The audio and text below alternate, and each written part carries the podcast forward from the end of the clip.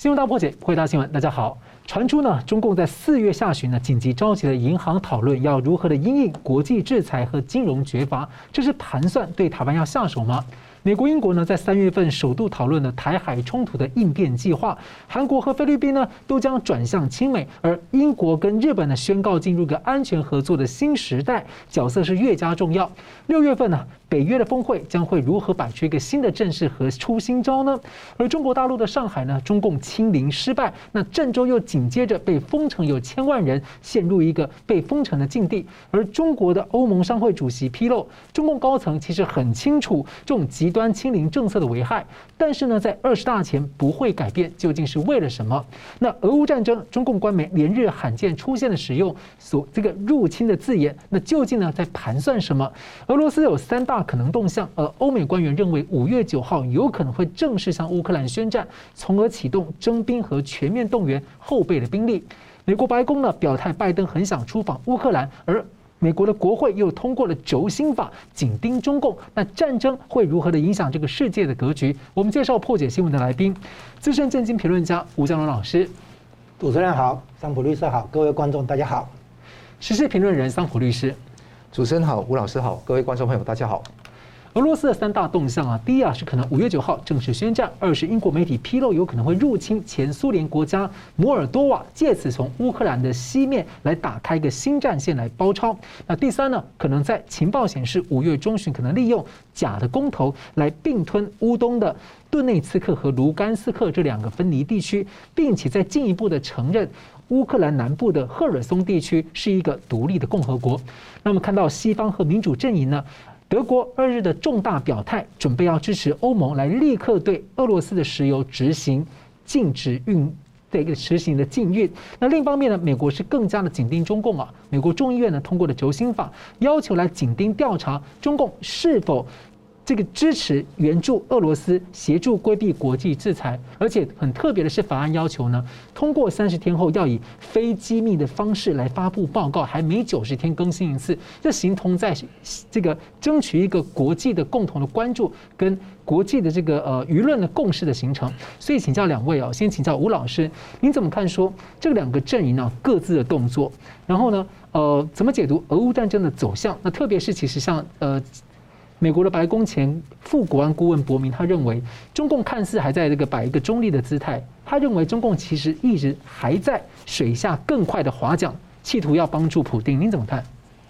这个两个问题，一个是在乌克兰啊，俄国这边的动作，然后以及那个美国的那个轴心华，这两件事情其实串起来再讲一件事情，就是乌克兰战争要长期化。嗯。乌克兰战争的长期化呢，就是说，第一个在乌克兰这边，然后之后我们再谈到美国为推这个轴心化。简单讲嘛，轴心化就是不要中共去支持俄罗斯嘛。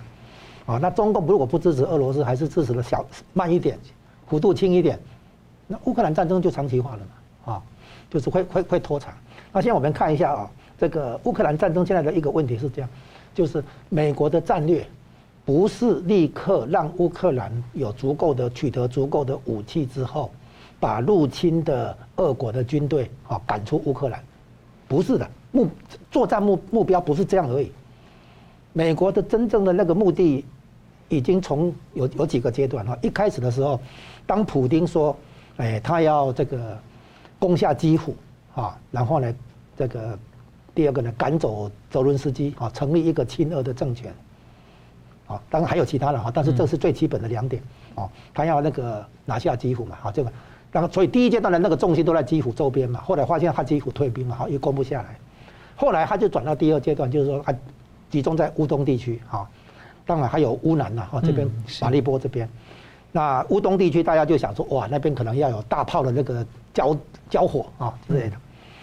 那这个时候美国就推出新的目标，就是说要帮助乌克兰哈是。恢复领土与主权的完整，也就是说要收回乌东地区，还有呢克里米亚半岛，啊是这样。然后呢一个条件就另外一个条件就是普京要下台，啊所以美国也提出对应的那个战略目标啊，普京要下台，乌克兰要恢复所有的领土这样子。可是实际上到了下一个阶段呢，就是美国国防部长讲的哈，要削弱俄国的军力，意思就是说，让他不但不能侵略乌克兰，也不能侵略其他的小国家，啊，包括波罗的海的三小国立陶宛啊，或者那个乔治亚共和国，或者现在的那个摩拉维亚哈，就是除了乌克兰之外，其他的小国你也不要让俄罗斯去侵略嘛哈。然后这还没完哦，要保证将来俄罗斯不会顾忌呃故态复明，又来侵略别人，所以要让俄罗斯削弱后的军力没办法重建。哦，他不是这样讲吗？不能再重建他的军力啊。那这个意思呢，就是说要拿乌克兰来发挥一种欧洲版的乌克兰版的围点打援，就是我让你俄罗斯这边输也没输，所以不得不一一再的征兵，一再的把各种装备这个送进乌东地区，然后呢，你送进来了就被打了，送进来就被打。但是呢，乌克兰这边或者北约这边或者美美国这边，也不会一次把你都歼灭掉，因为你让你有还想要还不得不去救，你不能不救啊，对不对哈？不能不增援了，征兵，那你一进来就干掉你一点，但是也不让你全垮，就是用用这边来当做一个饵，让俄国不断的把各种装备，包括先进战斗机、飞弹，哦，还有那个无人机，各种那个那个。军事装备源源不绝的送进那个乌东地区，然后呢消耗，所以美国现在的话就是拿乌东地区来做一种变相的叫做围点打援。这个共共军那个以前很熟悉这个战法，哦，让你为了救这个地方不断的把兵力投进来，然后再把你消灭掉，消灭掉。所以本质上是一个消耗战，消耗到最后，俄罗俄国的军力才会被削弱，削弱到之后，接下来的所谓不能重建，那是后面还有更大的工程。包括要不要裂解俄罗斯，这是后面的事情。这长期让俄罗斯没有办法再去发动侵略别人的那个军事力量，那是后面。现在的话，要先削弱俄国的军事力量。所以，俄国将来，俄国现在哈不但不能完成他对乌克兰的入侵，甚至于乌东也保不住，克里米亚也保不住。然后呢，他也没有能力再去打，比如说可能会打那个叫做摩尔瓦多摩尔多瓦哈，或者甚至于那个乔治。中亚那边就是里海在过去那边，好，乔治亚共和国那边什么，就是其他的周边的一些小国家，除了乌克兰之外的其他其他国家也不能让他侵略嘛。所以目前重点是放在削弱他，那这个削弱他的军事力量就是消耗战啊，这是一个。然后呢，至于轴心法哈，是这样，如果中共真的去支援俄罗斯的话，俄罗斯就有底气再撑下去嘛。啊，所以美国现在就讲，就是坏话讲前头啊，就是你不可以去支持他啊。那轴心法的一个一个特点，当然大家大家都已经讲过了哈，就是说他的那个法案的名称里面就把习近平列进来，针对习近平啊。那可是习近平是一个符号，就是说原来的那个和平条和平那个演变的话，必须要有新的做法嘛。嗯。那新的做法呢？你你你直接把中共推翻了灭了，当然 OK 啊。但是你这个复杂的工程嘛，那为了让那个即使将来中共垮台了。你还是要那个去面对一个后中共的中国嘛？嗯，那这个情况下，你还是希望有了所谓政党政治嘛？就是第一个，权力受到制约；第二个，权力受到监督。你现在整个问题就发现，专制的政权造的问题就是他权力没有制约，也没有监督嘛。所以到最后，最高领导人觉得他必须要秀肌肉，必须要激发民族主义情绪的时候，他就对外扩张，对外那个侵略嘛，展现他的野心嘛，秀他的肌肉嘛。那根本问题为什么讲我们是讲民主跟专制的对决？是因为专制政权发展起来以后，繁荣起来以后，它对外侵略嘛？啊，所以呢，要改变专制体制的话，一开始的入手的途径是从专这个专制的这个政党啊里面去撕裂它嘛。所以这一步不行，再想下一步嘛。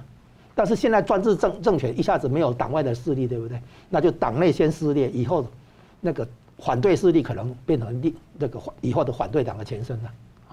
啊，就是说，现在美国的这个着眼点，孤立习出来，要撕裂中共，然后逼中共哈，就是不要去支援俄罗斯，以这个做理由做名义。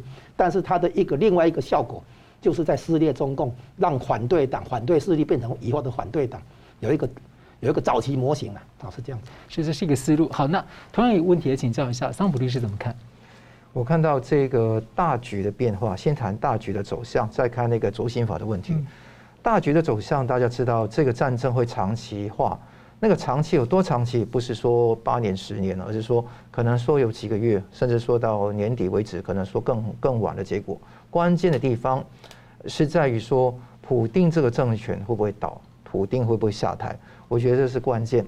那当然说，他现在普丁是不是真的有病？这个是有疑问。胃癌也好，说他那个有那个呃帕帕金森氏症也好，甚至说抓住桌沿这个这个动作，手抖这个动作。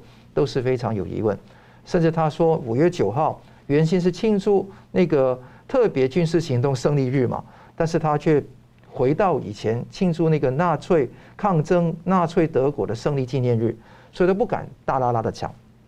甚至他说在五月九号之后要把那个军令军服兵服要给这个他一个国安会的一个重要成员一个鹰派的人物，等于是怎么样去找他来扛锅嘛。就可能以后发动起来的战争可能会更烈，甚至我觉得有可能是生化的战争。那锅要那个前面的人砍，他之后那个再来收拾那个残局。就大家可能想象，他可能是因为要动手术，所以先把权力交出来。但您的观察点是，说不定是一种找人背锅。对，找人背锅为主。我所以他整套戏，大家都要小心他怎么去做事情啊。而且更重要的是，这个世界的比变化从多极化。变成两极化，就是自由阵营跟专制阵营的对垒。那专制阵营先由那个俄罗斯来打头阵，是一个热战的情况；那个中共是一个冷战的情况，就等于说两个就是轴心就慢慢形成。而这个轴心的形成是不以我们的主观意志而转移的，而是客观的形式，就是如此。所以自由阵营跟专制阵营的对决越演越烈，而且壁垒分明，很难在两者之间当骑墙派。快乐第三人的空间越来越少，尤其随着俄罗斯的那个越来越削弱是重点。那我也同意佳龙老师刚刚讲的，这一场战争是要烧俄罗斯的钞票，要把他的资源、他的兵力、他的资源一天一天的烧起来。二十趴以上的兵力动员甚至损失，这个是俄军的重重创。黑海的舰队基本上现在是一蹶不振，你看得到这个就是。点点滴滴把这个敌人的那个势力削弱的一个方法，那再来就是中共未来怎么对付中共，这个就是我们看到有很多的想法就出现了，尤其这个轴心法 Axis Act，英文的全名是 Assessing Xi's Interference and Subversion Act，就是评估习近平的干预及破坏行为法。那这个法律基本上通过三百九十四票对三票，在众议院在四月二十七号通过。这个通过这个法律呢，当然有待于那个参议院跟那个呃总统的签署了啊。那但是这个肯定通过的机会极大。这个法律其实是史无前例的，说明说你中俄勾结，中国就中共会有后果。嗯，这个非常强烈的讯号。那提案人是那个在呃参议院啊，啊在众议院当那个共和党籍众议员啊，在中国工作小组里面的 Andy Barr。而且再再来就是共和党籍的外交委员会的首席议员，那个麦考尔 （Michael McCaul） 也是讲到，中共已经证明自己不愿意或者无法成为战争的建设性伙伴，反而串通俄罗斯，需要全世界知道。所以这个轴心法标题上面史无前提的用了 “Xi” 这个字，你看法案还是用 “ZXI” 就是“习”这个词，就针对习近平。那这个地方也是啊。就是围点来打圆哈，那基本上是围着这个点来打，把那个对抗的那个面缩窄到一个人身上。那更重要的是，呃，国会调查发现呢，那个二月四号啊，那个曾经是呃中共跟那个俄罗斯有那个所谓的普习会嘛，那普习会里面有讲到这个战争伙伴的关系是没有限制，而且合作没有禁区，把这个写下来。这是一个其中一个点，一个是联合国两次的安全理事会，中国都弃权，不愿意谴责俄罗斯。这个再加上国际刑事法庭那些一系列动作，大家都很清楚。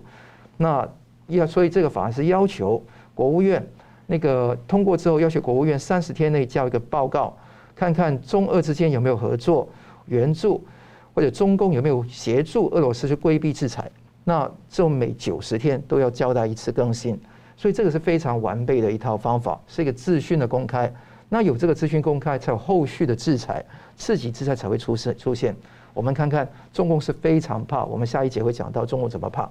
但可以看到说，轴心法里面七个方面哈，包括第一个规避制裁，第二个阻碍检查，第三个提供情报技术，减轻制裁的金融经济安排，第四个是助长假讯息跟那个政治宣传的工作，第五个是协协调阻碍多边组织去呃援助乌克兰的一些行为。更重要的是后面的这个最重要的，提供任何物资、技术跟后勤支持，包括像俄军跟企业的支持。记得是物资、技术跟后勤支持都包括。物资可不可以把它广义解释成为粮墨？嗯，那这个地方都有解释空间。对，所以这个这么弹性解释空间要怎么样去做？尤其大家看得到，延宕了九年的一个。在东北地区的同江大桥正式开通了。这个大桥以前从那个十几年前开始建，建了很多年了，都没有建好。中共那一段建好，俄罗斯偏偏就荒废就不建。哎，一旦说这个中俄要结合，俄罗斯赶快把那一段修好，就开始开通了。一开通，源源不绝的物资，包括军火。包括设备都可能可能源源不绝从中国供应给俄罗斯的可能性增加，所以大家都要看得很清楚。那在很多方面，中共对俄罗斯的支持是不遗余力的啊。经济方面，十五项的合作文件，油气、小麦，二月二十三号允许俄罗斯小麦进口，向俄罗斯战备战备物资大量的提供，包括霍尔果斯、阿拉山口、鄂连浩特跟板州里大量的运输。三月一号继续正常贸易合作的宣示。三月二十五号，中欧班列长江号开动，那也运输很多物资。政治方面，二月三号，俄中全面战略伙伴关系开启一个崭新的新时代，而且绝不允许使用非法制裁来实现自立的目的。哈，这个地方也是一个一个点。而且更重要是，中生这个笔名中生的人，在人民日报写篇文章，从乌克兰危机背后看美式霸权。大拉拉的反美，而且是通俄，所以这个地方非常的在意。而且你看，在金融方面，上海联呃上海合作组织银联的体银联的银联的体制，还有涉及到中俄直接的投资基金亚投行、丝路基金，超过两百家俄国银行的代理行，还有央行之间货币合作、保险、金融、银行结算清算等等的合作，大拉拉非常多。媒体方面和。协助俄罗斯假消息洗白，那说屠杀是假的，但是你看得到这个不查的大屠杀，都是一幕一幕呈现在世人眼面前。科技方面，你看到普丁也现在在谢谢华为嘛，那再加上说华为也的确在二月二十六号援助俄罗斯去维护他自己的网络嘛，那而且更重要，赵立坚也讲科技合作是无界限的。那更重要是军事方面，虽然现在没有公布实质的证据，但是每当俄罗斯求援的时候，中共一定协助。当时三月十四号也是有这样的宣示，所以各方面你看得到有这一方面的一个情况。但当俄罗斯越打越糟的时候，我的估计是这样子哈，中共已经做出了一个策略上的微调。他以前呢都说俄罗斯打得多么好，现在都说俄罗斯跟乌军的损失都报告。因为战况对俄罗斯是不利的嘛，那所以这个也是假中立、真援俄在那边做。但我估计，如果俄罗斯再坏，有很多失地出现，俄罗斯的那个普丁那个健康在变化的情况下，中共很可能翻脸不认人，到时候就跳出来说：“哎，我支持美国一起打他。”目目的是什么样？目的是说避免自己受制裁啊。也是留得自己的一个薄幸名，继续去统战欧洲。所以大家要看到，中共是诡辩成精的，彼此都要提防。历史上变脸的记录也不少。我很快补充一下哈，我刚才提到那个轴心法案的时候哈，很可能美国这边哈已已经已经取得相当的资料或证据，所以呢，那个将来真的启动的可能性是很大的。好，那这个证据哈，包括。比如说，现在中共不是有正跟俄罗斯维持正常贸易，没有制裁，这是不对的，这等于已经在支持俄罗斯。第二个，第二个呢，他不是有军火到那个土耳其或者到保加利亚，到其他地方卸货，那这些货可能最后转给俄罗斯，啊，他不是直接送货到俄罗斯，它是到其他国家，其他国家说不定再转过去。哦，这个再来大疆无人机的时候，俄国用的部分可以侦测到乌克兰这边的使用，乌克兰这边的大疆无人机不侦测不到另一边，就是它封闭了乌克兰这边的感感应，那这个毫无疑问是支持俄罗斯。啊，所以已经有一些具体的证据，所以他才会提这个法案，应该是这样，是可以合理推测。另外一个点就是为什么美国轴心法里面含义比较深远，是因为联合国安理会常任理事国的大国这样的大国不能无端去发动侵略。好，你看美国进入阿富汗是因为有恐怖攻击，美国进入伊拉克是因为伊拉克侵略科威特，美国进入那个前南斯拉夫的时候，因为那个现在塞尔维亚，那因为那边有种族灭绝行为。美国介入叙利亚，因为叙利亚用化学武器，啊，来在内战里面，所以美国出兵有正当性，而且有时候用北约的名义出来，不是美国自己。俄国这样打乌克兰有什么理由？它没有正当性，问题出在这里。所以对大国的行为一定要加以限制，所以才会提出说要削弱俄国军力，以及让这个军事力量以后不能重建。啊，不但要保护现在的乌克兰免于侵略，而且要阻止俄罗斯将来又去侵略其他国家，是这样来的。好了，谢谢。我们休息一下，我们等下看到五月一号呢有两篇报道的消息呢。那究竟呢，我们可以看到六月份呢，北约和中共呢是否会摊牌？休息一下，马上回来。五月一号是攸关中共政治形态的五一假期。那这一天呢，经常报道了美国重要爆料的《金融时报》有两篇重一放的消息。第一是中共当局在四月二十二号呢，紧急召集了几十家的银行高管，包括外资银行来开会商讨，如果发生。地区性的军事冲突，那要如何逃避国际的制裁？那外界的猜测会不会就是台湾？那根据透露呢，与会者提不出好的对策。那另一篇报道不具名的消息，美国白宫坎贝尔等人呢，与英国的高层在三月份就已经首度对谈，那就是说谈因应台海的海台湾海峡发生冲突的时候呢，要如何有应变计划？此外呢，如果美国中共因此开战，英国要扮演什么角色？那五月一号这两大。爆料加上英国、日本、澳洲、韩国等等菲律宾近期的动向，中共和自由阵营啊，这个摊牌时刻是否快到了？那我们请教一下，先请教吴老师哦，您觉得中共在盘算什么？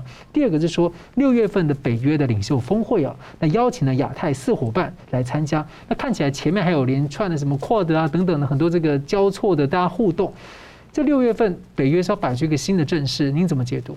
啊，你这里有两个问题了哈，一个是中共跟外国银行和银行界哈讨论这个海外资产的问题，都能不能逃避制裁？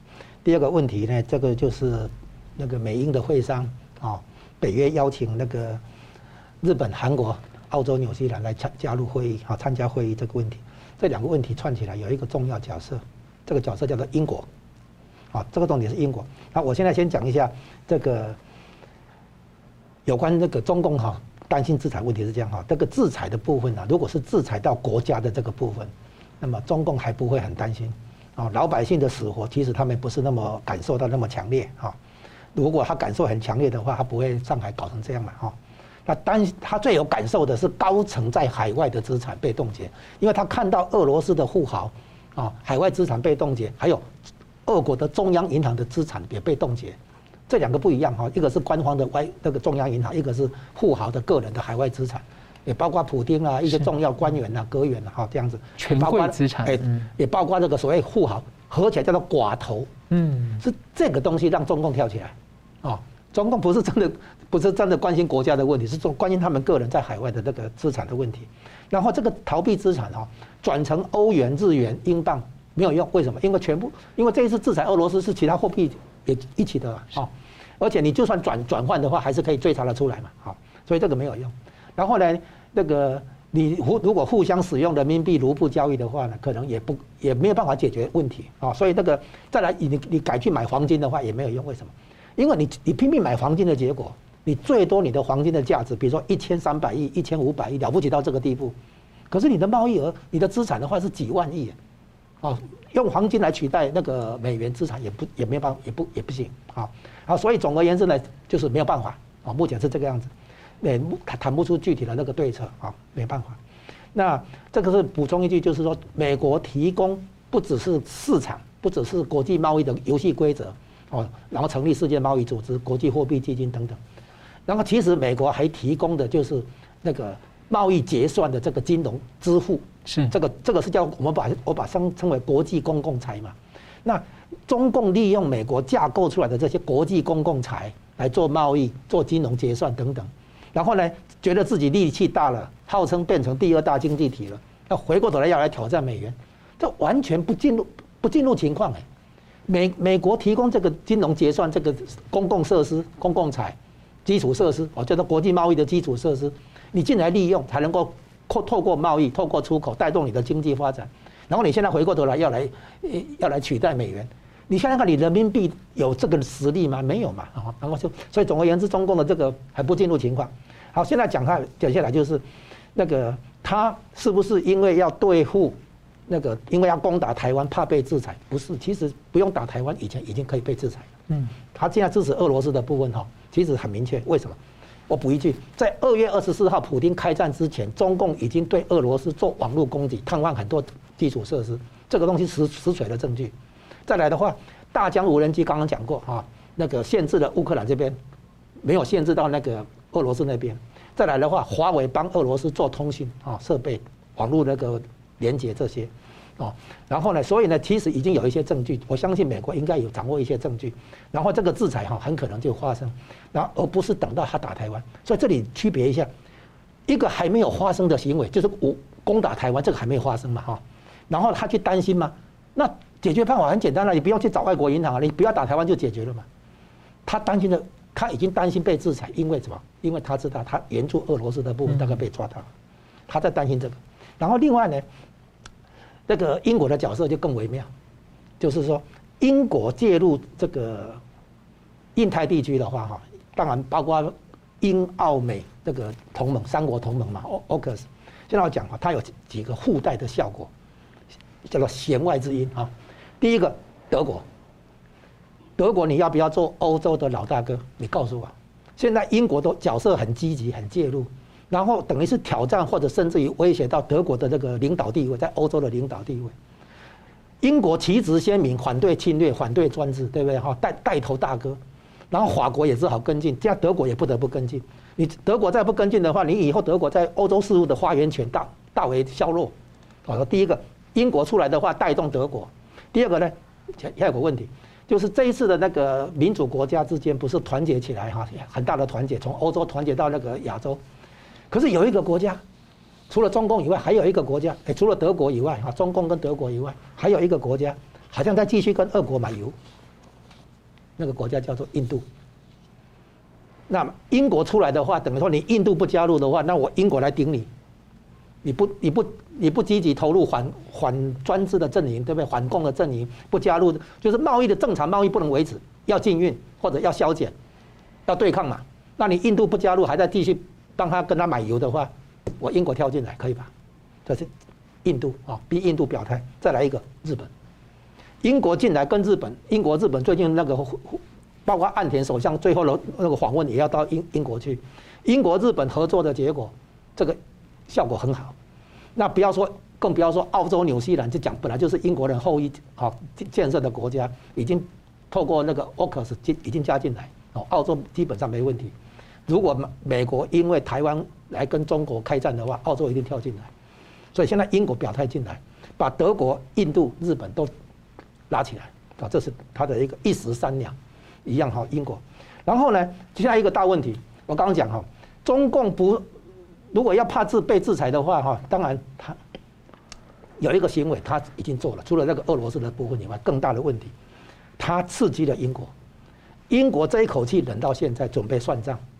什么意思呢？就是香港，香港问题等于是中共打了英国的脸嘛，宣称中英联合声明嘛。现在中英联合声明可能英国会把它宣布无效，无效以后，英国的那个对香港的那个主权本来是永久割让嘛，好，然后交还的话对象不再是中华人民共和国，有有这种可能性，那交给谁？谁是清朝的继承者？答案是中华民国。香港的主权问题，如果被英国再拿出来的话，那就是大戏，就是重点在这里。所以英国最近很活跃，要要那个对付俄国，也要对付中共，对不对？他这个香港问题的话，英国绝对回来算账，君子报仇，三年不晚，十年不晚。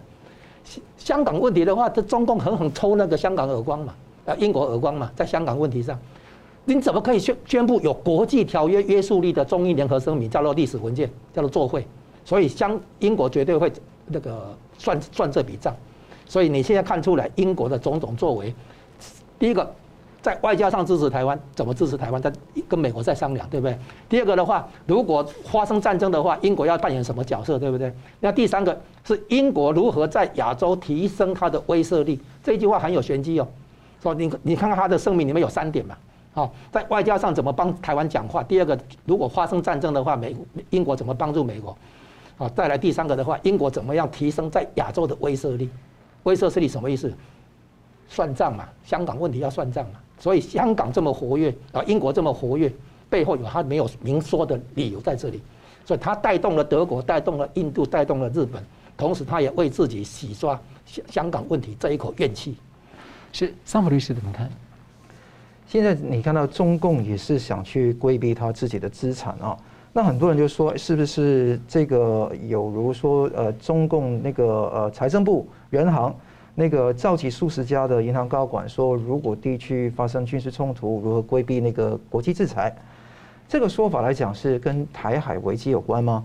还是另外的原因？你知道，实则虚之，虚则实之，并不厌诈。他讲说，如地区性发生，如发生地区性的军事冲突，很显然讲台湾嘛。但这个是不是真的原因？我告诉大家是，这个是次要原因。中共在现在没有任何的那一种欲望，想要赶快在今年内要把台湾攻击。他为什么这么紧急召开这个会议？紧急性不在于台湾，紧急性在于说轴心法。嗯，你看得到轴心法通过的前后，大家看得到俄乌战争，俄国被制裁，如果中共被搭上这个次级制裁这个贼船的话。那中共会啊受不了，那所以中共为了应付这一种局面，要召开银行主管来开开会，重点在于金融制裁。因为习近平在内部讲过，已经对美国跟盟国冻结俄罗斯央行美元资产的能力感到警惕。所以正是因为这个原因，财政部的官员在会议上重申了这一句话。重申这句话里面，你就看得到证监会的主席易会满、前主席肖钢。都询问银行家如何保护中共在海外的资产，尤其是三点二亿美金的外汇储备，包括超过一万亿的美国国债，还有在纽约的办公室、纽约的华尔多夫酒店，这些都是中共的资产。结论是没有好方案，没有好方案。大家都提出有什么样的计划？我可以加码告诉大家了，变黄金行不行？刚刚姜老师已经说了，没有这么多给你买啊。第二个是。呃，你变比特币行不行？比特币也会被制裁。你不要以为它不是一个国际的货币，都是被定点的去追击的。第三个，会不会把那个投资挪到亚非拉那些中共的盟国里面去就算了？那你就够胆去哪哪挪？就很简单，美国跟那个肯亚打好交道，因为肯亚跟美国关系也不错嘛。说我要跟中共说，我提供所有条件给你，拿到之后就把你吃了嘛。所以你看中共。基本上是逃无可逃，那些资产都不知道怎么办。那所以问了很多问题不得要领之后，就看哎，SWIFT 可不可以排除？那用中共的那个体系来替代，根本不可能。这个国际银行的跨国的一个呃电信体系，怎么可以就是被你取代？它的市占率是很高的，中共那个市占率是很低的，而且你冻结资产也是脱不了，中西会脱钩，中国跟全世界的私有世界会脱钩。脱钩，你说 decoupling，你说西方伤不伤？伤。但你如果真的要做到这一点的话，西方要狠下决定这样做。那因为这样的情况，你看到美英之间的台湾对话也是很重要。美国跟日本、美国跟韩国、美国跟澳洲先前都有一个战略对话。这一次披露的这个 Kurt Campbell 跟这个呃 Laura Rosenberger，他们在那个三月跟英国首相 Boris Johnson。有这个应变计划的讨论，去讲台湾，在台湾跟刚刚讲的不一样哈，刚刚讲是应变这个措施，但基本上中共没有没有棋了，没有下一步了。那之后台湾的对话又怎么样呢？台湾对话有个重点是，他们秘密没有公开，他们有讲什么的内容，但之后发酵出来的东西就可以可以推想得到，英美之间呢肯定达成某程度上秘密的协议跟共识，要去协防台湾的。但它不能在战略上予以清晰，一定要保持隐晦跟模糊。这个大家要理解这个外交的操作。那美国提供盟友跟台湾情报，以前是 non-foreign，n o n f o r n，就是不给外国的官员跟企业知道。现在开始突破了。那这个最高层级跟最重要的会面是划时代的。这个可以看得到，这个如果中共真的要抓，他只能够用共同富裕的方式来抓那些不同的马某某啊、马某啊的那些人的那些资产。那这个方法来抓的话，只是他唯一的方法，能够全斗加保住自己资产来去处理。但这个除此以外，我觉得能做的东西是非常少。那再来，我觉得最重要的一个是北约的一个变化。我称之为北约的西扩。那俄罗斯常担心北约东扩嘛，但北约是包括美国的，是美国的西边是什么？太平洋嘛。太平洋的西边是什么？俄罗斯还有日本、韩国、澳洲跟纽西兰嘛。所以它个俗称是 Asia Pacific Four，AP Four，就是讲日本、韩国、澳洲、纽西兰。这一次很肯定是一个全球性的北约。不代表要把这四个国家纳入北约，但是是北约加四，就等于说虽不是北约，但是把它纳进来。北约首次讲中国是二零一九年的时候首次谈到，去年六月十四号，中共就被视为系统性的挑战。那今年一定会加码。六月二十九号到三十号，今年在马德里召开的高峰会，布林肯就事先已经讲了，对这高峰会期待很大。加强与不属于集团的伙伴之间的合作是 AP4，就是北约的西扩。西扩有两个意义：包抄俄罗斯，威慑中共，等于说把整个俄罗斯这个庞然欧亚大国包夹了，而且同时也打通了这个 NATO 北约跟美日的安保，还有美英澳之间的 AUKUS，还有 G7 Quad。等等的印太小北约、经济小北约的一个联系，这个互相的协助，就是以美国为中心、英国为辅，彼此所促成的一个情况。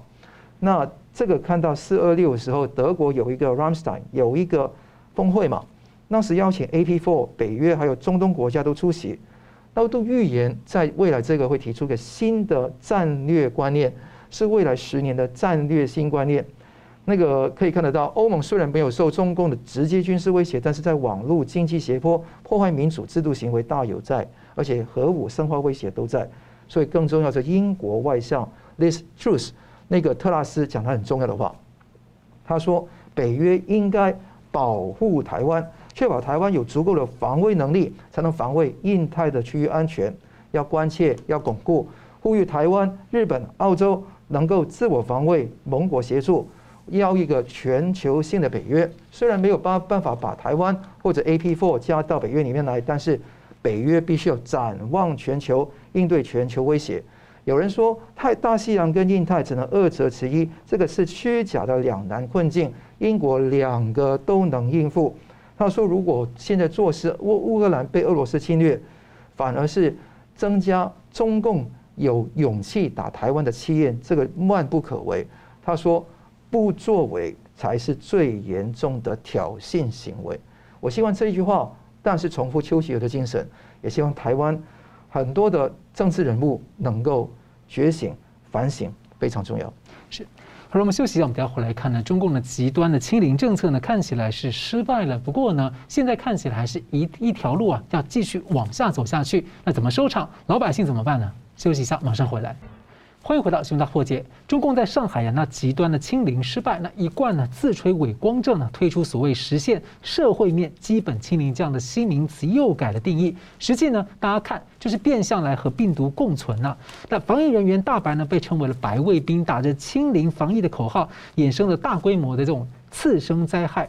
对人权法律还有人命的这种践踏呢，跟不重视，让人联想到呢当年文化大革命的红卫兵。在极端清零重创经济下，中国欧洲联盟商会的主席伍德克呢日前接受德国媒体采访，他透露，和中共高官闭门会议谈话内容呢，中共高层其实很清楚知道清零政策危害和经济的影响，但二十大前不会改变。所以要请教两位啊，其实距离先请教桑普律师，距离二十大还有七个月啊，在国际在陆续在解封，然后中共拉那么紧，那中共这种极端清零封城，他照他前面上海这样。一摆一个套剧本，认为可以演下去，能够演出来，但是这样演下来还是做不到清零。难道七个月继续一路要发明新名词，然后这样这样下去，那老百姓很苦啊！这似乎是豪赌，因为他好好为他的所谓制度自信在这样走过场演戏，但是老百就很老百姓就很难受。那民怨的扩大速度如果超车了中共的剧本，难道中共他不怕自己他的政权崩塌吗？嗯，这个是一个大问题啊。发明新名词是共产党的那个呃看家本领了。什么三个代表重要思想、科学发展观、新时代啊，那些东西都是荒谬的说法。那你看得到这一些新名词的发现，目的是为了什么？目的是为了清零吗？当然不是，它是一种文宣。而且你看整个上海封控的目的是为什么？为什么？我觉得说呃呃，吴老师跟我都反复的强调，一方面是压力测试，国际供应链。啊，大一统的那个呃计划经济，还有更重要是维护这个维权的问题，社会控制。那一方面驯服，你要动，常常锻炼一些刀把子，再继续在动，不能够给予静态的状态。同时要让人民静，他完全被禁锢在里面，所以民要安静，刀把子要不断动。这个是共产党的一一个看家本领嘛。所以目的是二十大，他能够顺利连任。这个地方谁看出来的？伍德克约乌兹讲出来的。中国欧盟商会的主席，他在那个《NTT》那个《新苏黎世报》里面讲得很清楚了。大概是清零政策，他问过一些比较有那个消息灵通、思想开放的中共高层政治家啊，他是这样想。他说，二十大前不会改变政策。所谓何事讲得很清楚了嘛？是为了二十大，不是为了病毒。不是为了大家的公共卫生，完全是跟这个镇压有关。那这种镇压有关，他发明不断发明新的名词，比方说社会面，他是什么叫社会面？那那个中国中国有个网友就说，我不知道什么叫社会面，我只知道我在家里面。那这个非常有趣啊，还有很多的很多的那个区域啊，比方说什么叫封控区、管控区、防范区、非闭环管理的社会流动人员。那这个叫社会面，那他就说，如果说哈，什么叫呃社会面基本清零，社会面清零有不同的名词啊。社会面基本清零就是说，如果你抛开封控区，只有看管管控区、防范区跟非闭环管理的社会流流动人员，在连续三天单日新增少于十万分之一的人感染，那就是社会面基本清零，好像很科学的一个说法，但那个美角就在动当中。把哪一些区列入封控区、管控区、防范区，就是中共的操作嘛，随时都可以动的，就等于说规则是写起来，但定义每一个名词都可以操作的，所以永远都可以不解封的。是，而且更重要的，我认为就算它好像比较那个西安的模式四十五天，但你要知道有些地方是很惨的，比方说云南的瑞丽到现在一百六十天。广西的东兴六十天，黑龙江的绥芬河九十天，还有包头、唐山、杭州、长春、吉林，四十五座城市，三点七亿人口，现在约三分之一中国人口都在里面，不是只有上海。嗯，那你看到这个声音非常大，而且发明新的名词是什么？分类解封。他说，对于那个防范区的一千五百一十四万居民呢，分类解封，什么叫分类解封？不是解封哦，是一天给你三个小时在外面买，而且不能。有机动车，那你要挑扁担，扁担哈 就可以买啊。那你如果排队排了四个小时回来，就罚罚一千五百块。那三个小时就三个小时，所以这个也是足不足不出户，变成是防范区，就是风控管控。第三个是防范区嘛，防范区的人可以有这样的一个特惠，就是分类解封，又一点都没有解封啊。外面没有公交，也不可能有什么商店营业，指定的商店很可能一进去货都扫光光了，都没有用。什么叫提级管理啊？按封控区的办法管理。那什么提级？就是说你是防范区，但你要升级成为风控区一样管理。你看到那个奉贤、金山、崇明、青浦、松江、普陀跟那个浦东都是防范区嘛？但你看到黄埔跟那个闵行是封控区嘛？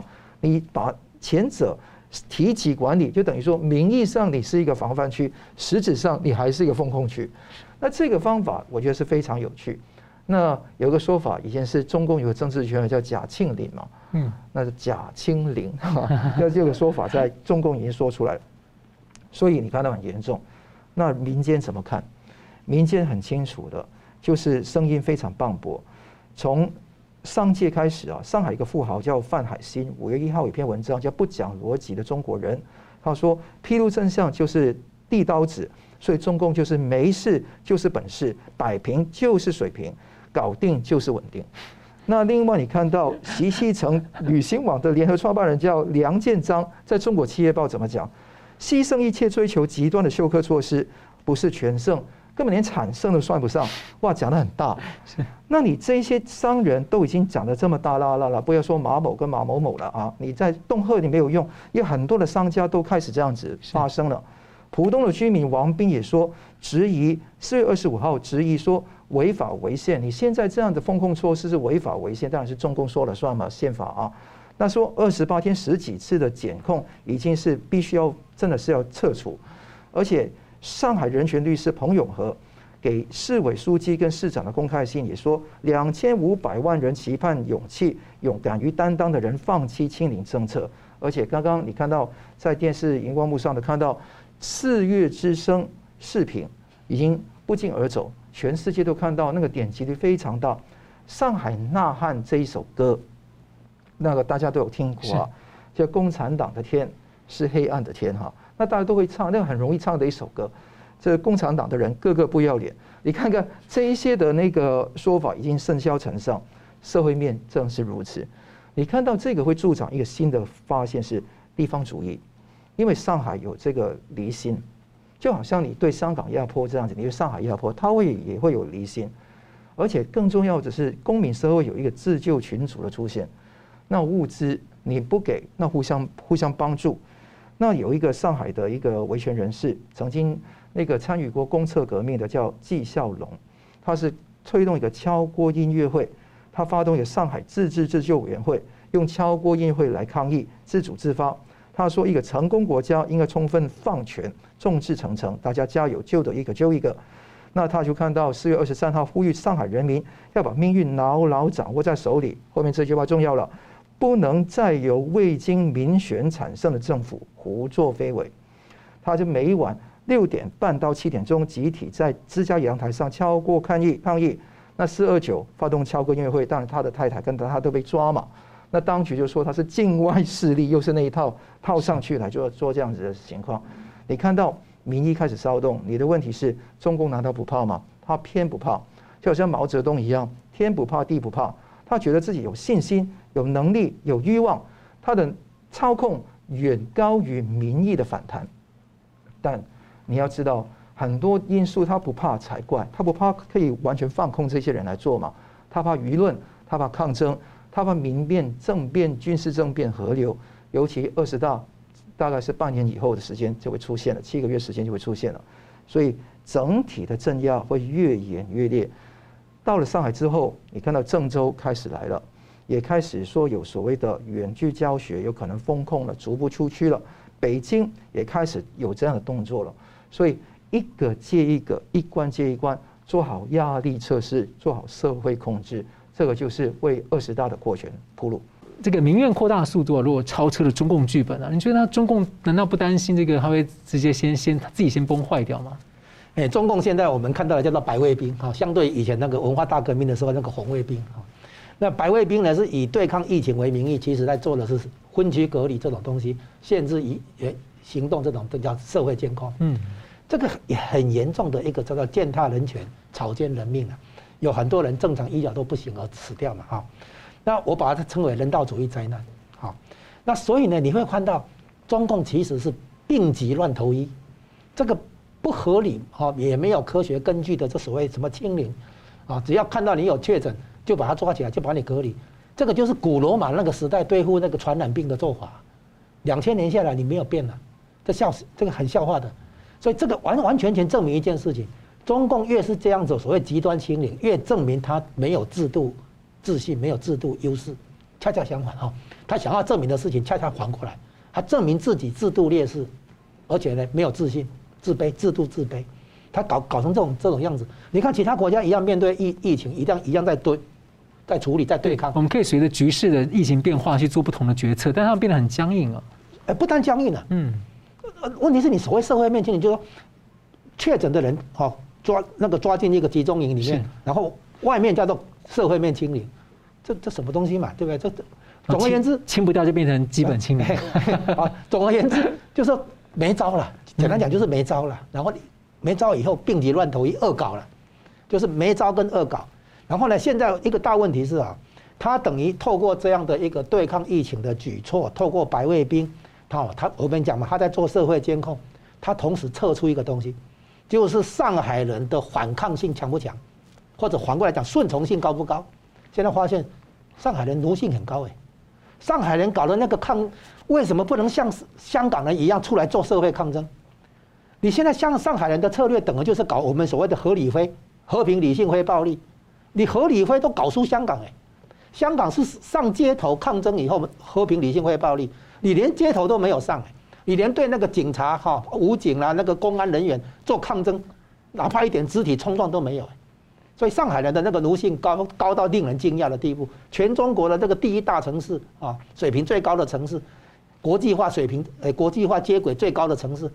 竟然这么奴性这么高，然后所以我估计中共高层哈关起门来的话，high five 哈，成功了，对不对？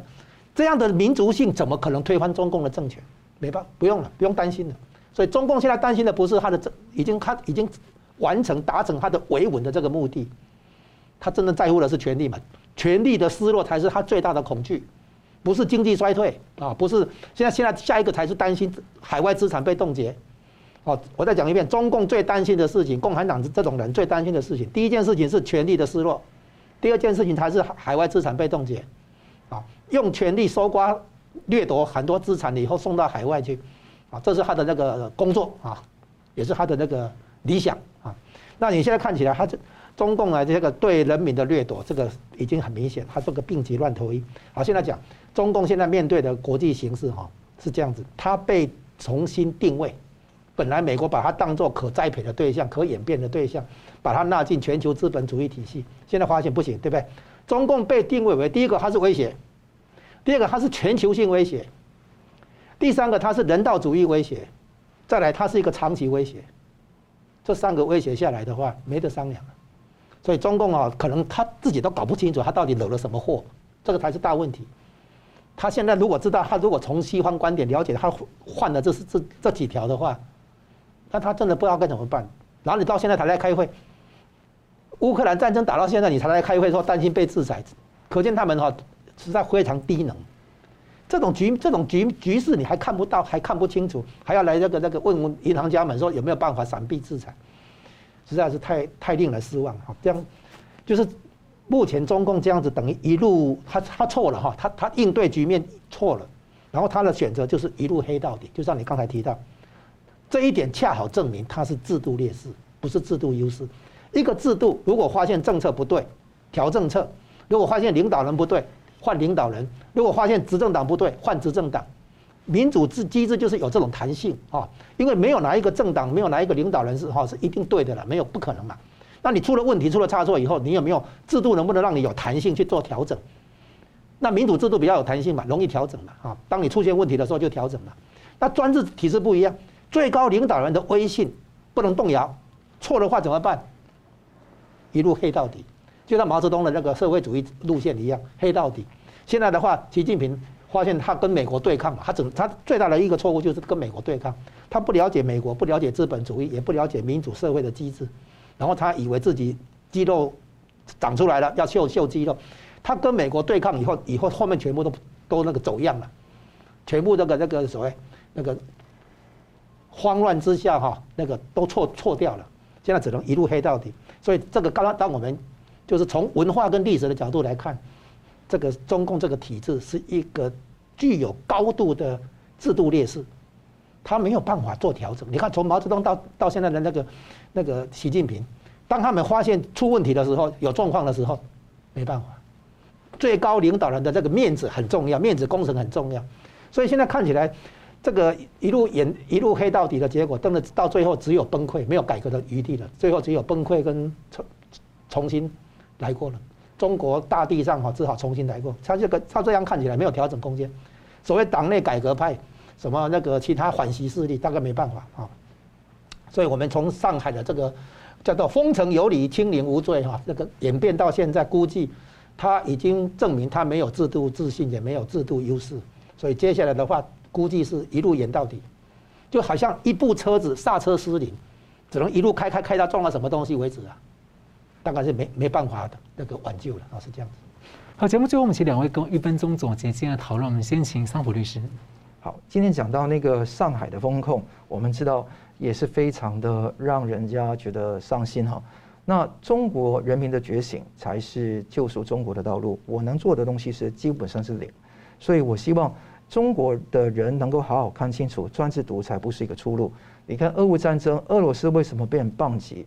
是因为俄罗斯是一个专制独裁的一个国家，虽然它有民主选举的制度，但是整个观念是错的，是个侵略的战争，而且整个选举充满了舞弊。你也看得到，在未来的情况下，呃，北约不是东扩，而是西渐，它慢慢会把这个力量跟其他美国为核心的一些呃日美安保，还有那个奥克斯的互相结盟。所以我认为说。自由世界会强起来、硬起来，那会对抗这个专制独裁的俄罗斯，跟躲在后面想充当快乐第三人，但是当不久的中共。所以未来的前途当然是啊，这个未来是乐观的，前途当然是曲折的。那所以我希望真的是中中国的人民能够有组织、有觉醒、有勇气，而且能够团结。大家认清楚，真正的敌人不是没有物资，真正的敌人是。不给你物资的整个制度，这个制度性的崩坏，才是现在没有自由、人权、法治的原因。